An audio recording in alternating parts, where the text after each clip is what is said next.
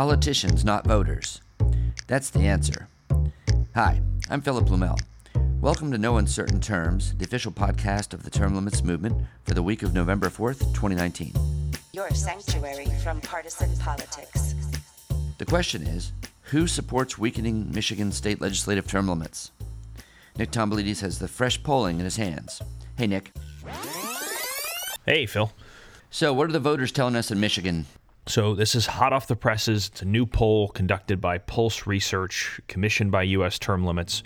What's been found is a supermajority, solid supermajority of Michigan voters supports keeping the state's current six and eight year term limits, while also believing that legislators' new attacks on the law are self serving. Surprise, surprise. 69% overall of Michigan voters oppose changes to term limits, and the opposition is bipartisan 75% of Republicans, 65% of Democrats, and 68% of independent voters say that the current limits should remain in place. On top of that, we also asked them about the motivation of legislators who desire longer term limits. 70% of voters believe the legislators are doing it to benefit themselves personally feather their own nests, while only 19% think it is being done to benefit the people of Michigan. You know, what's interesting about these numbers is that the 69% who oppose changing the law, that's a much higher number than the number of voters that actually enacted the law. Yes. Um, I think it was passed by around 60%. And um, here we got 69% opposing changing it because they've had experience with the law. They've seen that it's worked in Michigan to the voters' liking anyway. And so they support the law. And of course, they're right about the motivation. But all that success hasn't stopped the legislators and lobbyists from trying to repeal or, or lengthen term limits. We see this every few years. There's a little effort that crops up among these uh, Lansing insiders uh, to either let the politicians keep power longer or abolish term limits altogether in, in some cases. Right. Now, in this case, there's a conspiracy afoot. It's between the leaders of both the House and the Senate in Michigan and the largest and most powerful lobby in the state, the Chamber of Commerce, and a faux grassroots group called Politicians Not Voters. Voters Not Politicians, I'm sorry, it's easy to get that mixed up. And they're putting together a proposal that what we're hearing is that will actually limit the members of the legislature to 20 years from the current law, which is six years in the House and eight years in the Senate. Pretty crazy, and we think they're going to try to package it in a group of pleasant sounding reforms that voters like and sort of hide the term limits weakening inside of it. So that's what's going on in Michigan right now. It's going to be a tough row to hoe for sure. these these groups because we did some more polling and found this is a huge this conspiracy is a huge political liability not just for the legislators but also for the special interest groups that are pushing it. We asked voters in Michigan, are you more or less likely to support a state legislator who votes to lengthen his or her own term limits? 46% said they were less likely to support a person like that. Only 16% were more likely to support a person like that. Right. We also told them the Michigan Chamber of Commerce has been the group leading the effort to weaken term limits, give state legislators more time in office. Based on that, do you have a more favorable or less favorable opinion of the chamber? 52% of respondents said they had a less favorable opinion, while just 9% said they had a more favorable opinion of the Chamber of Commerce.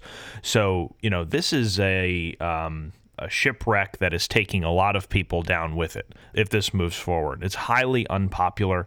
Uh, the ringleader, state majority leader, Mike Shirkey in the Senate, he's planning to run for governor in 2022. We asked voters if you knew that Shirkey was leading the effort to lengthen term limits and give politicians more time in office, does that make you more or less likely to vote for him for governor? 54% said they were less likely to vote for him versus just 10% who are more likely. So this is not just a bad policy, it is a political disaster waiting to happen for everyone inside the establishment in Michigan. It could be, and that really makes you wonder why is it so important to these politicians that they uh, weaken or abolish this law? And why is it so important to the chamber that this law be weakened and abolished? And the fact that they're willing to take this risk shows how important it is to them that limits are, are attacked. And let's look at this motivation a little closer because you had asked me the question recently why is it that in some states where we have limits, you don't see this rancor of the polit- political class that you see in Michigan. You, you know, politicians everywhere don't like limits, but the efforts and the lengths that they're willing to go in Michigan is so much greater, and they're so much angrier there. Why? Like compared to Florida, for instance. There's other differences between the states that I think help explain it. One is the fact that in Florida, legislators are paid about less than $30,000 a year, and it's a part time job. You still have your careers and everything. But in Lansing, it's very different. In Lansing, all in, they make about 100 grand a year, um, and it's a full time, year round job. I mean, this is a career. And so when you get to the end of your term limit and you're booted out, you're giving up something a lot bigger and more important to your life than a part time legislator is in, say, Florida. And this isn't normal, by the way. All 50 states have legislatures, but according to uh, NCSL, National Conference of State Legislatures, only four states have highly paid full time legislatures with a large staff. Those are California, New York, Michigan, and Pennsylvania. So, right off the bat, what we're noticing is Michigan is different from 90% of other states. As you said, whereas 90% of states have some kind of hybrid system where you keep outside employment, you take a couple months off to be a legislator, Michigan totally different. Much like Congress, it's a full time job, so right off the bat, it's radically different from the rest of America. But it's also different from its fellow states with a full time legislature in that the total salary and benefits is highest in the country with the exception of California. California, of course, has 40 million people. Michigan has 10 million. The average pay, even in a full time legislature, is 26% less than what you can earn in Michigan. So they are getting an absolute uh, sweetheart deal. I mean, I did a little rundown here on my handy dandy napkin. I found base pay 79,000 12,000 more annually for expenses for each legislator, retirement benefits, health, dental, vision, other insurance benefits, lifetime health coverage starting at age 55, and then an additional 5,000 to 27,000 if you're in a leadership position. It's estimated that if they cut legislator salaries and perks in Michigan even by a modest amount, you could save the taxpayers 11 million bucks. Wow. Well, I think that sort of explains why these legislators want to stay there. Hi, this is Scott Tillman, the National Field Director with U.S. Term Limits. We ask state legislators and candidates for state legislature to sign a pledge to help us term limit Congress.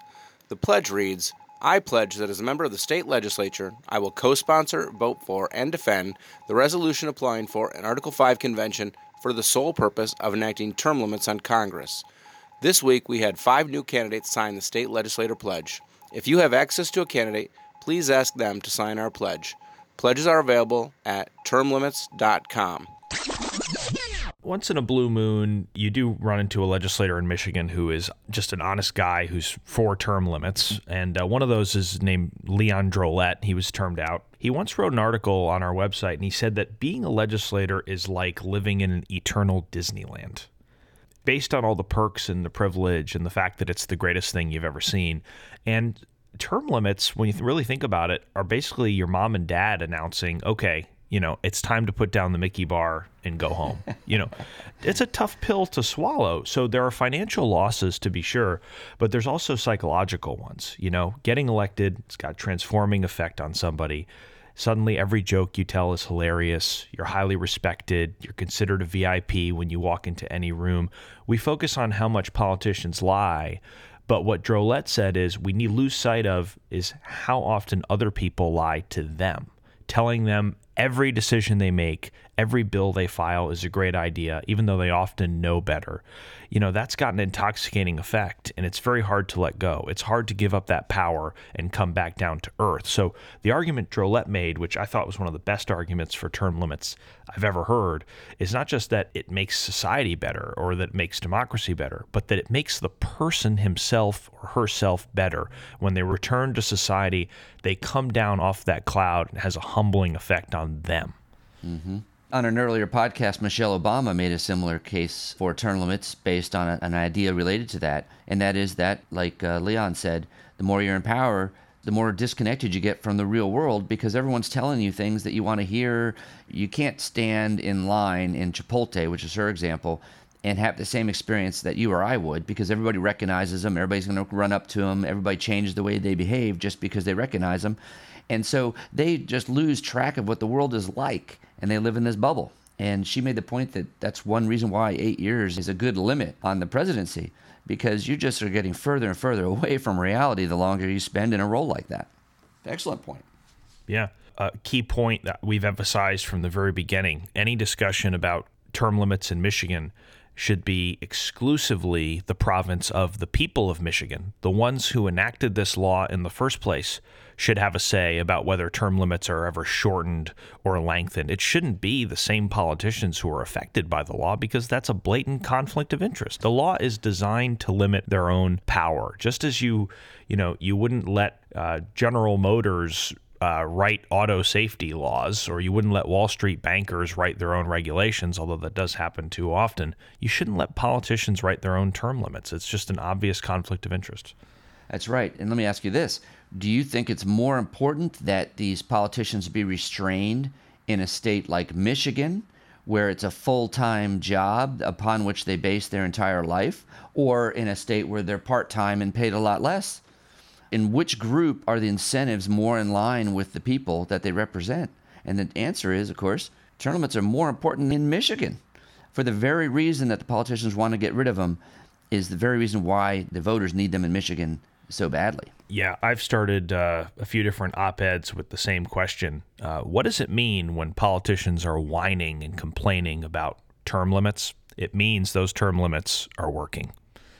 Another thing I want to talk about is the Chamber of Commerce, their interest in this, because again, they're taking a big risk as well. The polling shows that the voters are going to get mad at them for opposing the term limits law. And so, why are they taking this risk? And of course, the answer for them is that they spend, like in 2018, they spent about $2 million to elect and retain lawmakers, basically on their payroll. They influence them with this money, and they're making an investment. And they don't want to have that investment torn from them after a six or eight year period.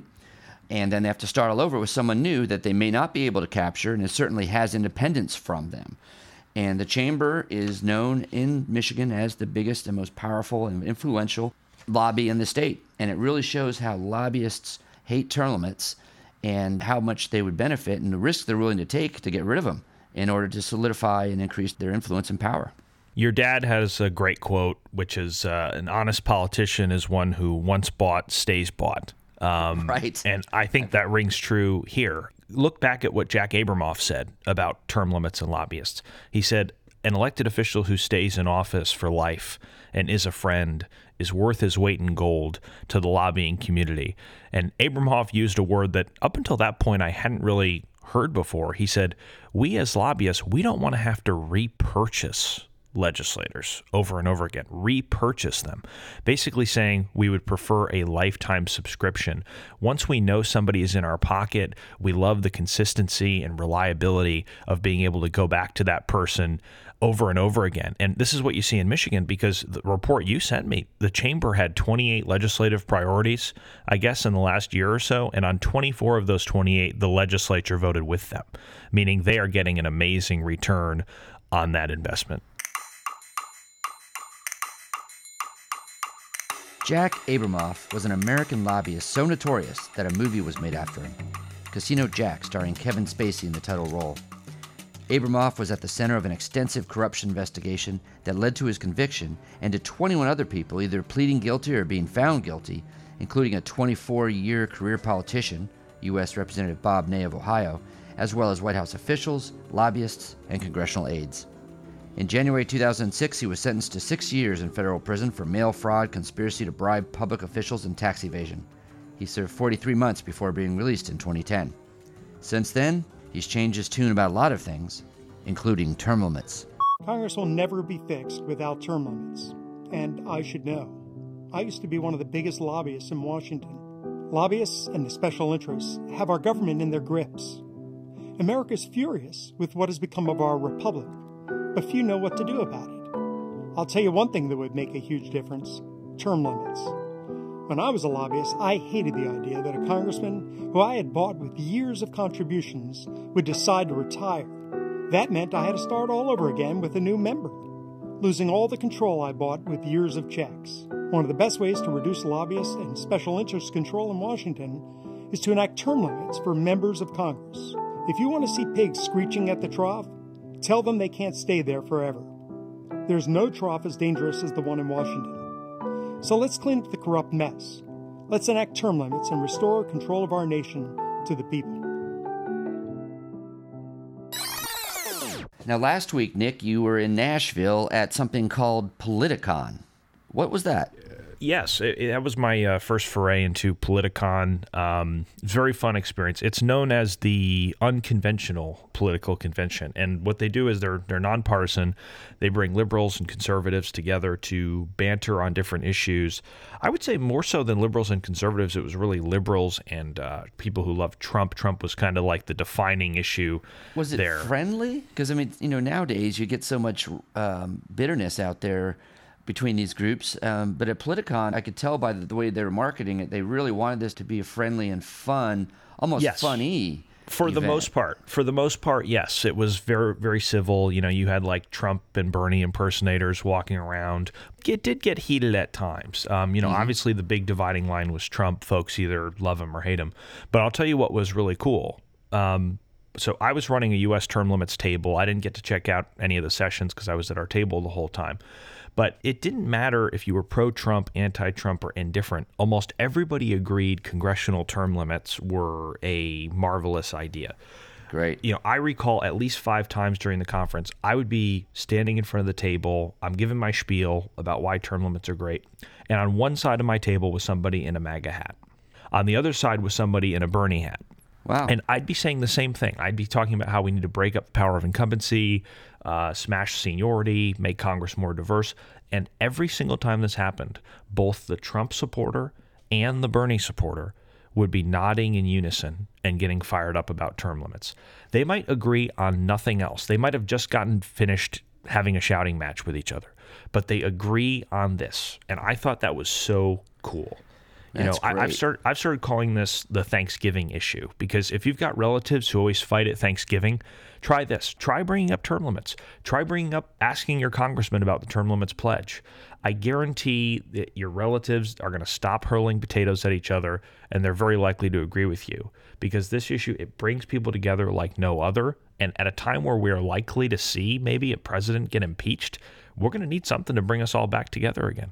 Did any um, luminaries come by the booth? Because I noticed there was a lot of big shots, at least on the stage, uh, from the left and right. I mean, James Carville was there, and Sean Hannity, and people like that. Um, anybody come by? Um, you know, I have been uh, sworn to secrecy by, by, the Secret Service. I'm actually not allowed to discuss who came by the booth. Um, okay, so President Trump came by. I'll just let the audio speak for itself. Oh My God, what is this? This is awful. That's that's you endorsing right. term limits. I'm going to say this only once. After my fourth term, we need serious term limits, especially Beautiful. for Congress, like Senator Schumer, a lifer. I mean, what is he, a Supreme Court judge? And Nancy, my God, is she 100? I think she's 100 years old. So, but not limits, for you though. No, wait a second. Fourth terms, I don't think that's greedy. Any other luminaries?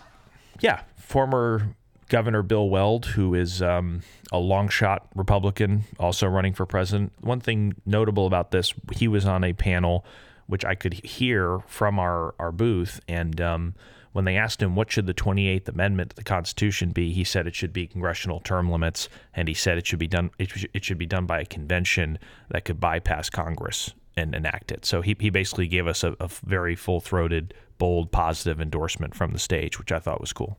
That's great. There were a lot of Andrew Yang supporters who came by our booth who were super encouraged to hear Andrew Yang talking about term limits a lot, um, particularly on his Twitter account. You know, he's somebody who comes from outside the political system, uh, so it's the perfect wave for him to ride um, as a candidate to kind of get more popularity in the Democratic primary. Hey, you, loyal podcast listener. I have a question for you. How much impact do your opinions have on members of Congress? A lot? A little? Maybe somewhere in between? What if I told you the answer was zero? What if I told you that your voice doesn't matter? That the opinions of average Americans have no impact whatsoever on what Congress chooses to do? Sadly, it's the truth.